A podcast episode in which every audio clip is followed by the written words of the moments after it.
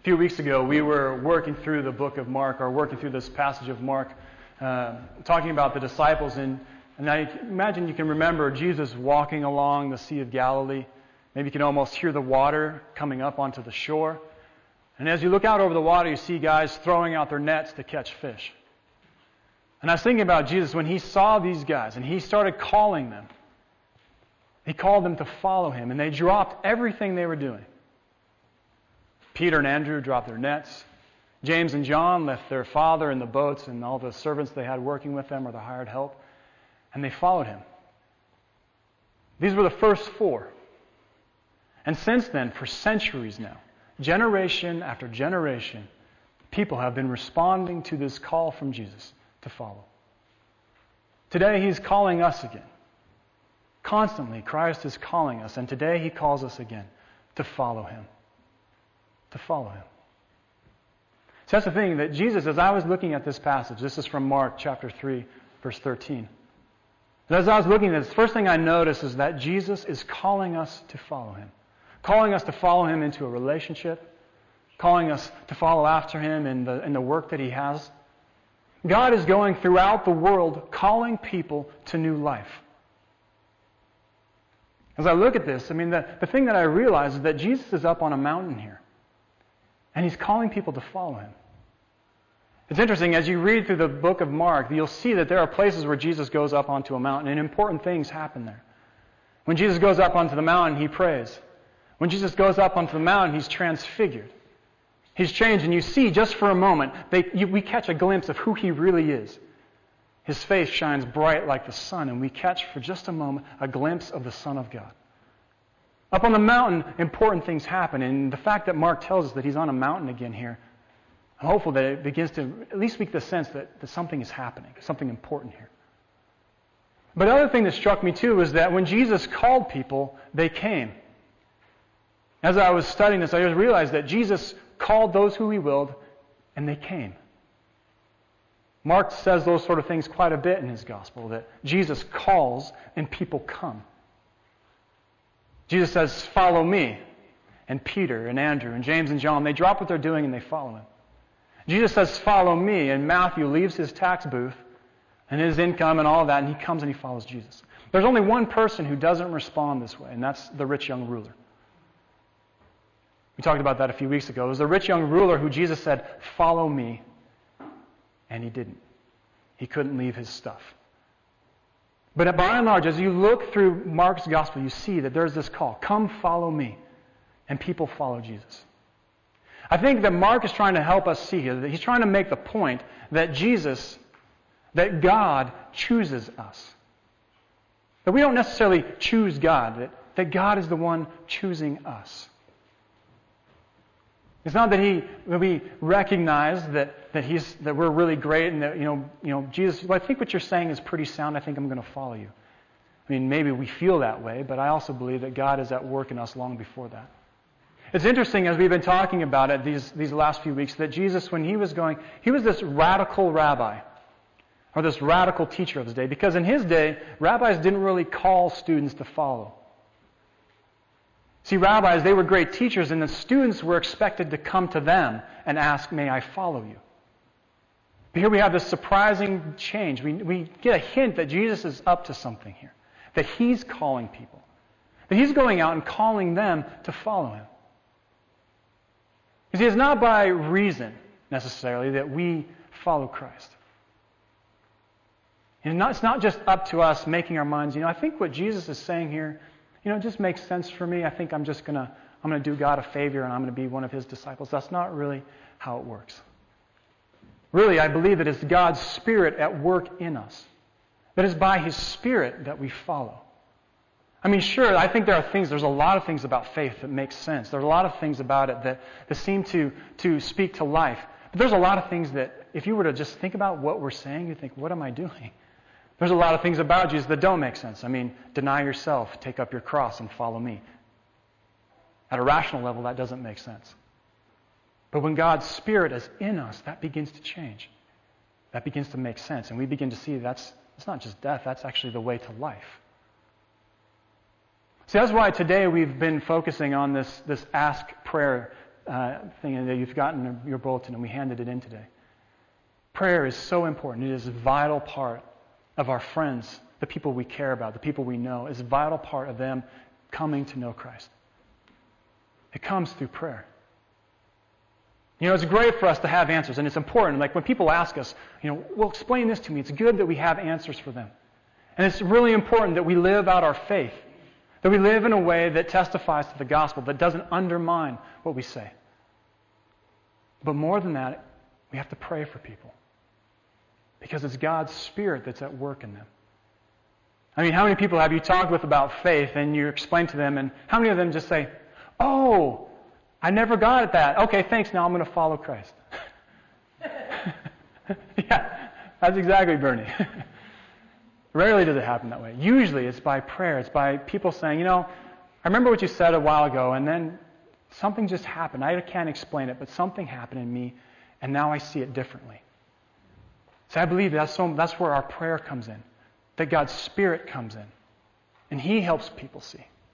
He helps people finally see who Jesus is. He helps people see this, this amazing, this unfathomable love that God has for us, this amazing life that He's calling us to. And then not only do they hear about it, they want to follow Him. They want to respond with their whole life. This morning, as I'm looking at this passage, I'm realizing that Christ is calling us. That Jesus is calling each one of us again. He continues to call to us throughout our lives.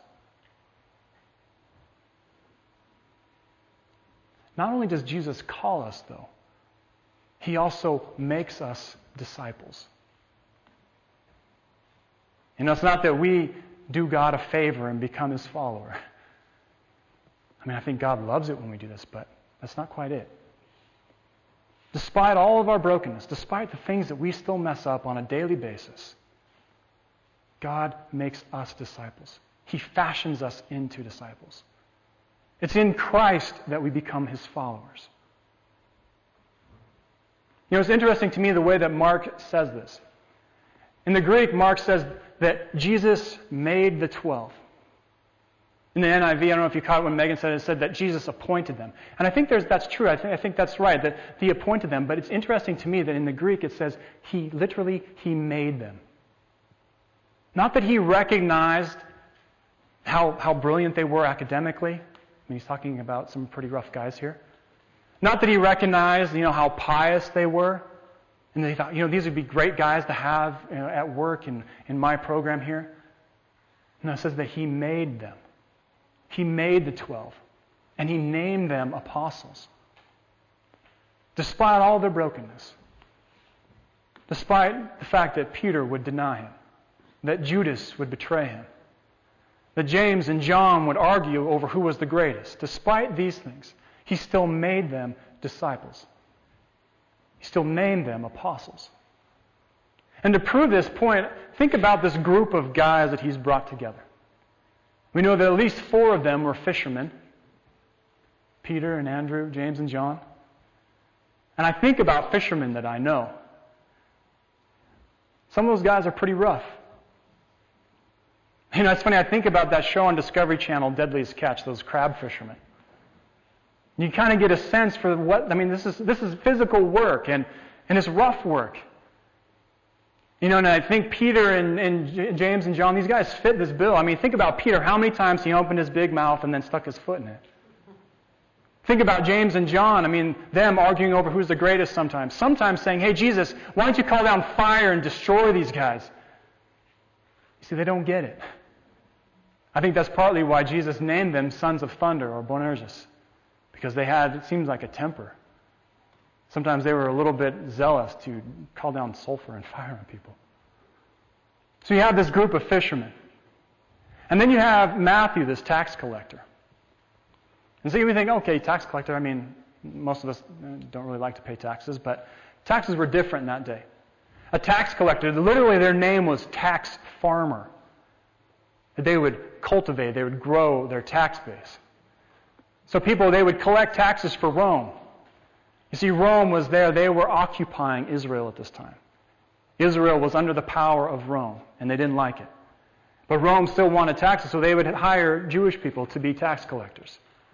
So not only is Matthew collecting taxes, and he would add a little bit on top for himself, sometimes a lot on top for himself. That's how he made his living.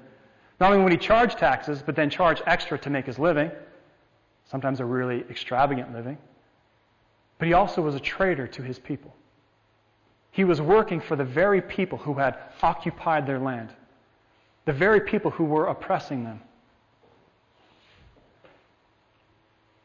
So not only do we have fishermen, the guys who work, and the tax collector who takes a lot of their fishing uh, profit in taxes, but we also have Simon the Zealot.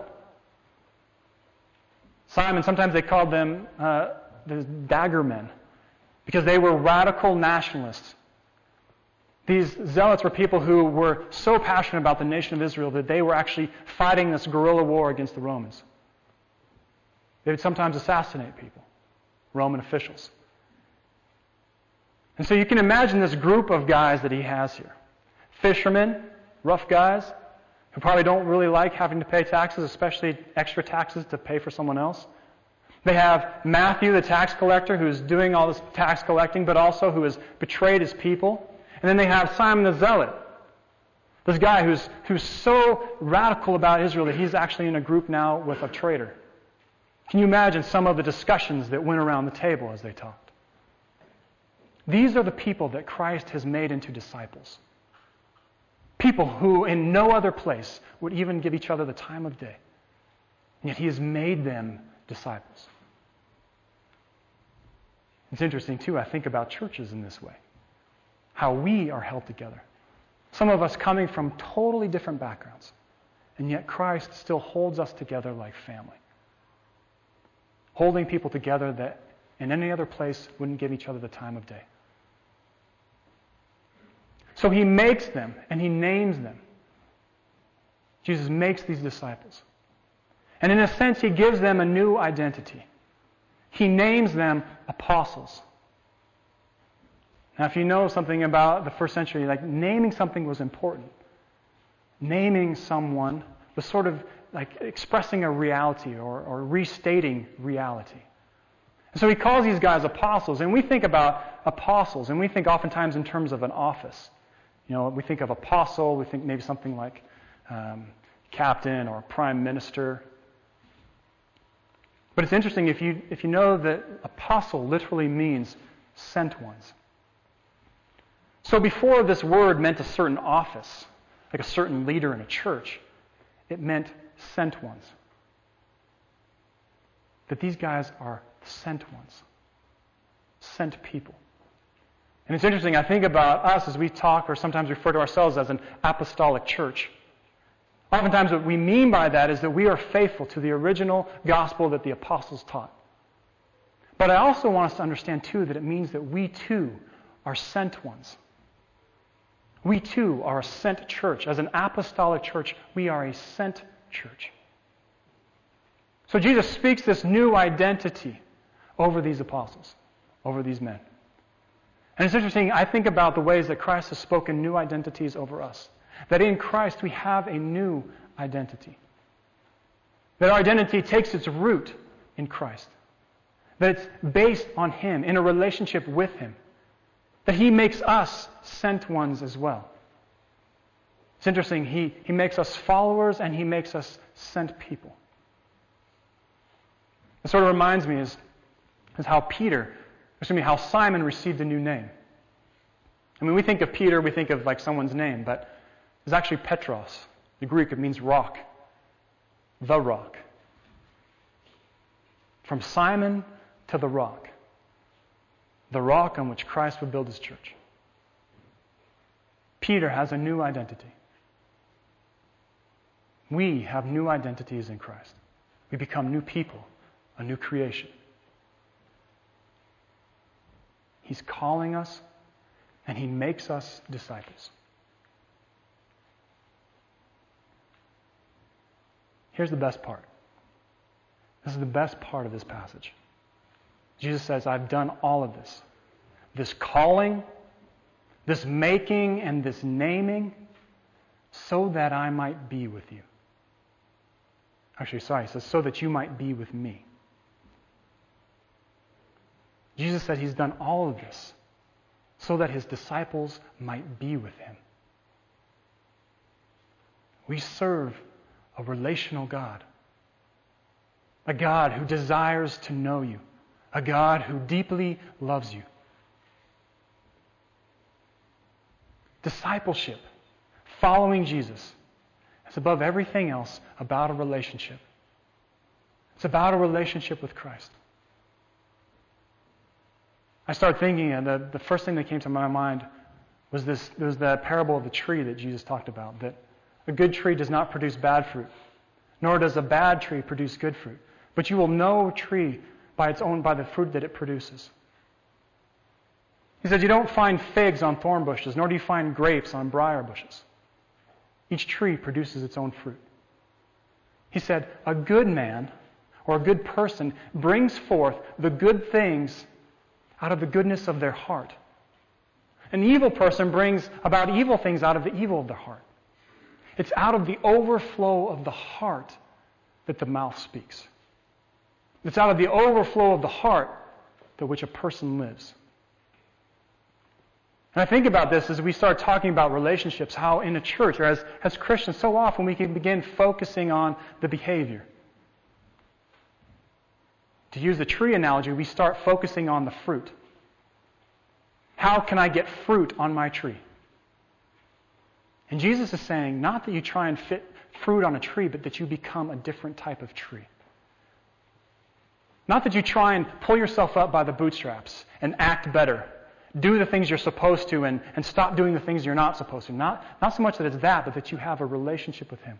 That out of the goodness of your heart, out of the, the overflow of your heart, faithfulness comes. See, it was never his intent for our faith to become a list of do's and don'ts. More than good behavior, God is calling for a good relationship. Listen to that again. More than good behavior, God is calling for a good relationship.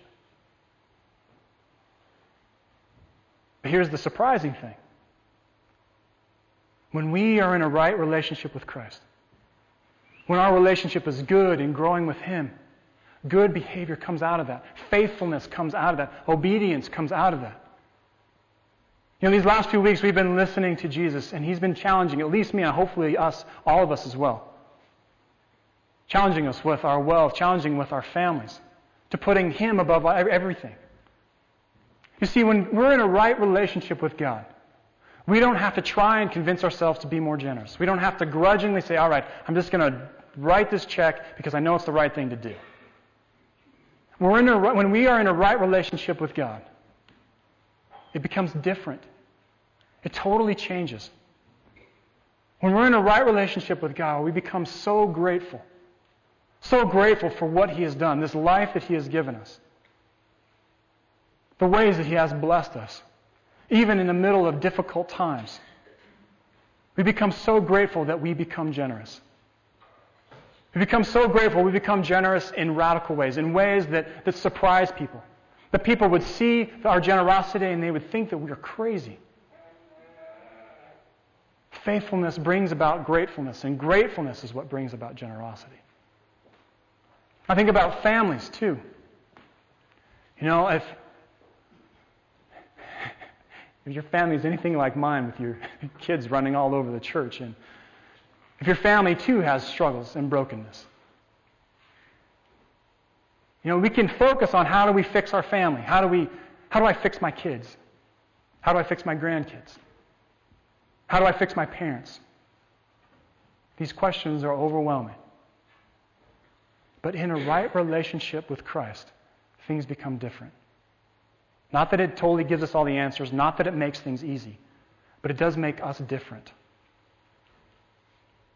That we become agents of health in our family. That rather than contributing to the problem, we begin to contribute to the solution. We begin to contribute to the health of our family.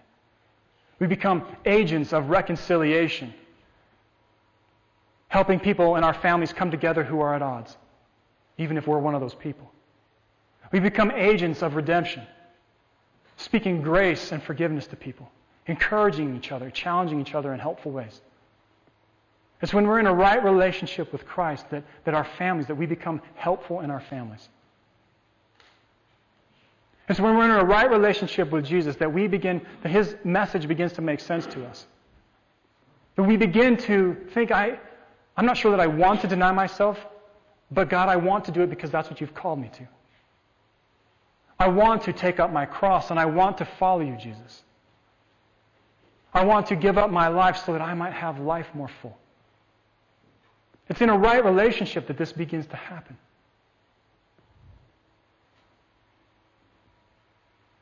Jesus is calling us to a relationship. Here's the amazing thing, though. Here's the amazing thing is that when we have a relationship with God, we get this God who loves us. Not only does it help us in our life, but we have a relationship with a God who loves us. A God who loves us deeply in ways that we will never understand. Jesus talked about, he said, No greater love has a man than this, than he would lay down his life for his friend.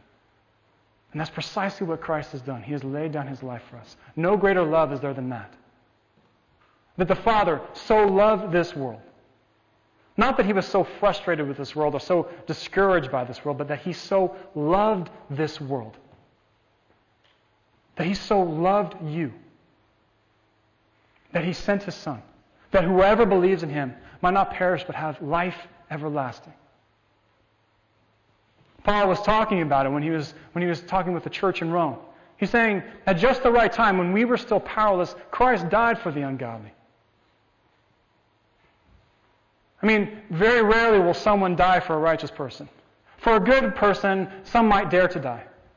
But this this is a testimony of God's love. That while we were still sinners, while we were still far from Him, while we were still rebellious, Christ died for us. This is how much God loves us. As surprising as it is, this is how deeply God loves you. Christ is calling us into a relationship with Him. He's done all this so that we could be with Him, that our lives would be different, not easy, but better. And because He loves us, because His Father in heaven loves you, you are His children.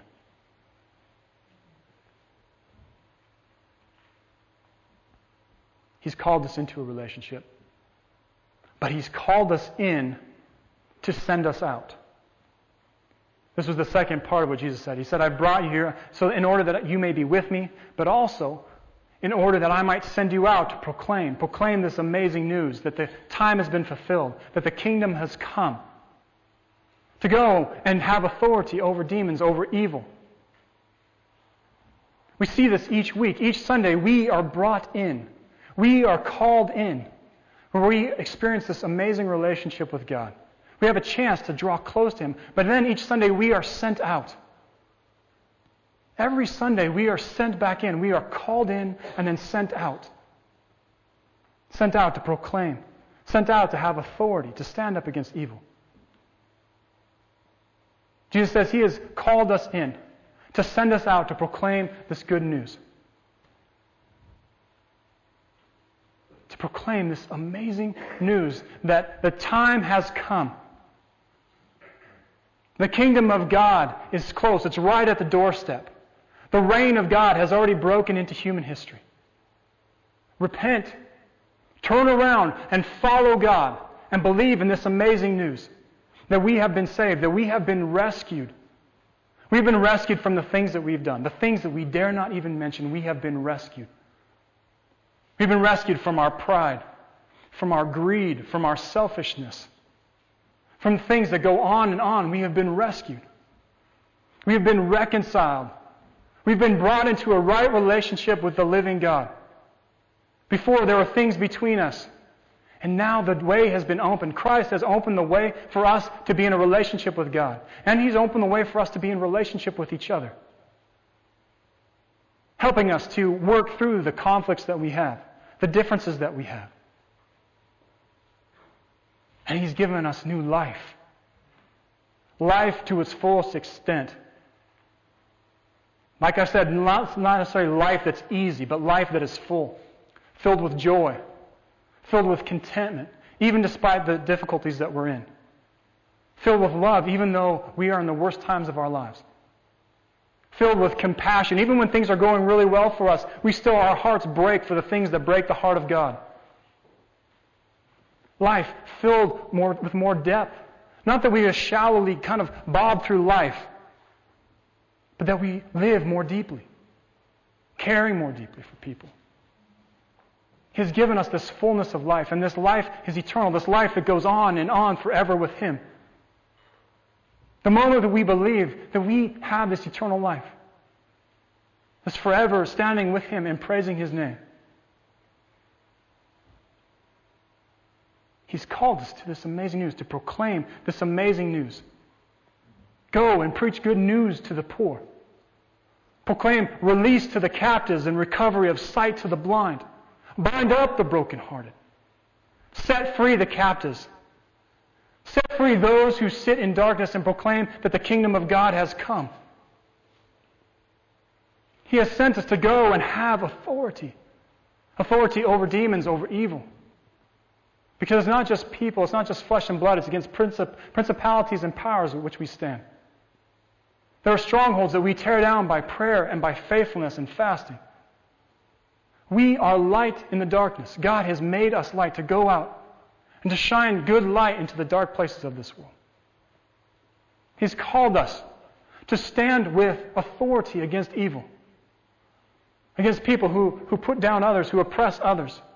He's called us to stand up with the weak, with those who seem to always end up on the bottom, those people that society always seems to kick to the edge.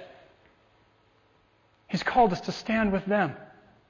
Not that we would become hard pressed necessarily in terms of like what we have to go without, but that we that we, there would be equity. That everybody would have enough. He's called us to have authority, to have authority over evil. He's called us in to send us out to proclaim this good news that the kingdom has come, that Christ has made a way for us, so that justice might flow down like water and righteousness flow like a mighty stream. This morning, I pray that you hear God's Spirit speaking to you. I pray that you hear God calling you again. Calling you not just to know more about Him, as good as that is, but to know Him, to love Him with all of your heart all of your mind, all of your soul, and all of your strength. I pray that you hear God speaking to you that you are loved, that He desires a relationship with you, to know you, to bring you close to Him, that you would walk with Him and follow His every move. I pray that you hear God speaking to you, that you are sent. You're sent to proclaim this amazing news that the kingdom has come, to bring authority, to, to drive back evil to go and preach the whole gospel to whole people and whole communities in this whole world. I pray that you hear God speaking to you this morning. That you hear God saying that you are a called people. You are a loved people. You are a sent people. I pray you hear God speaking this. Amen.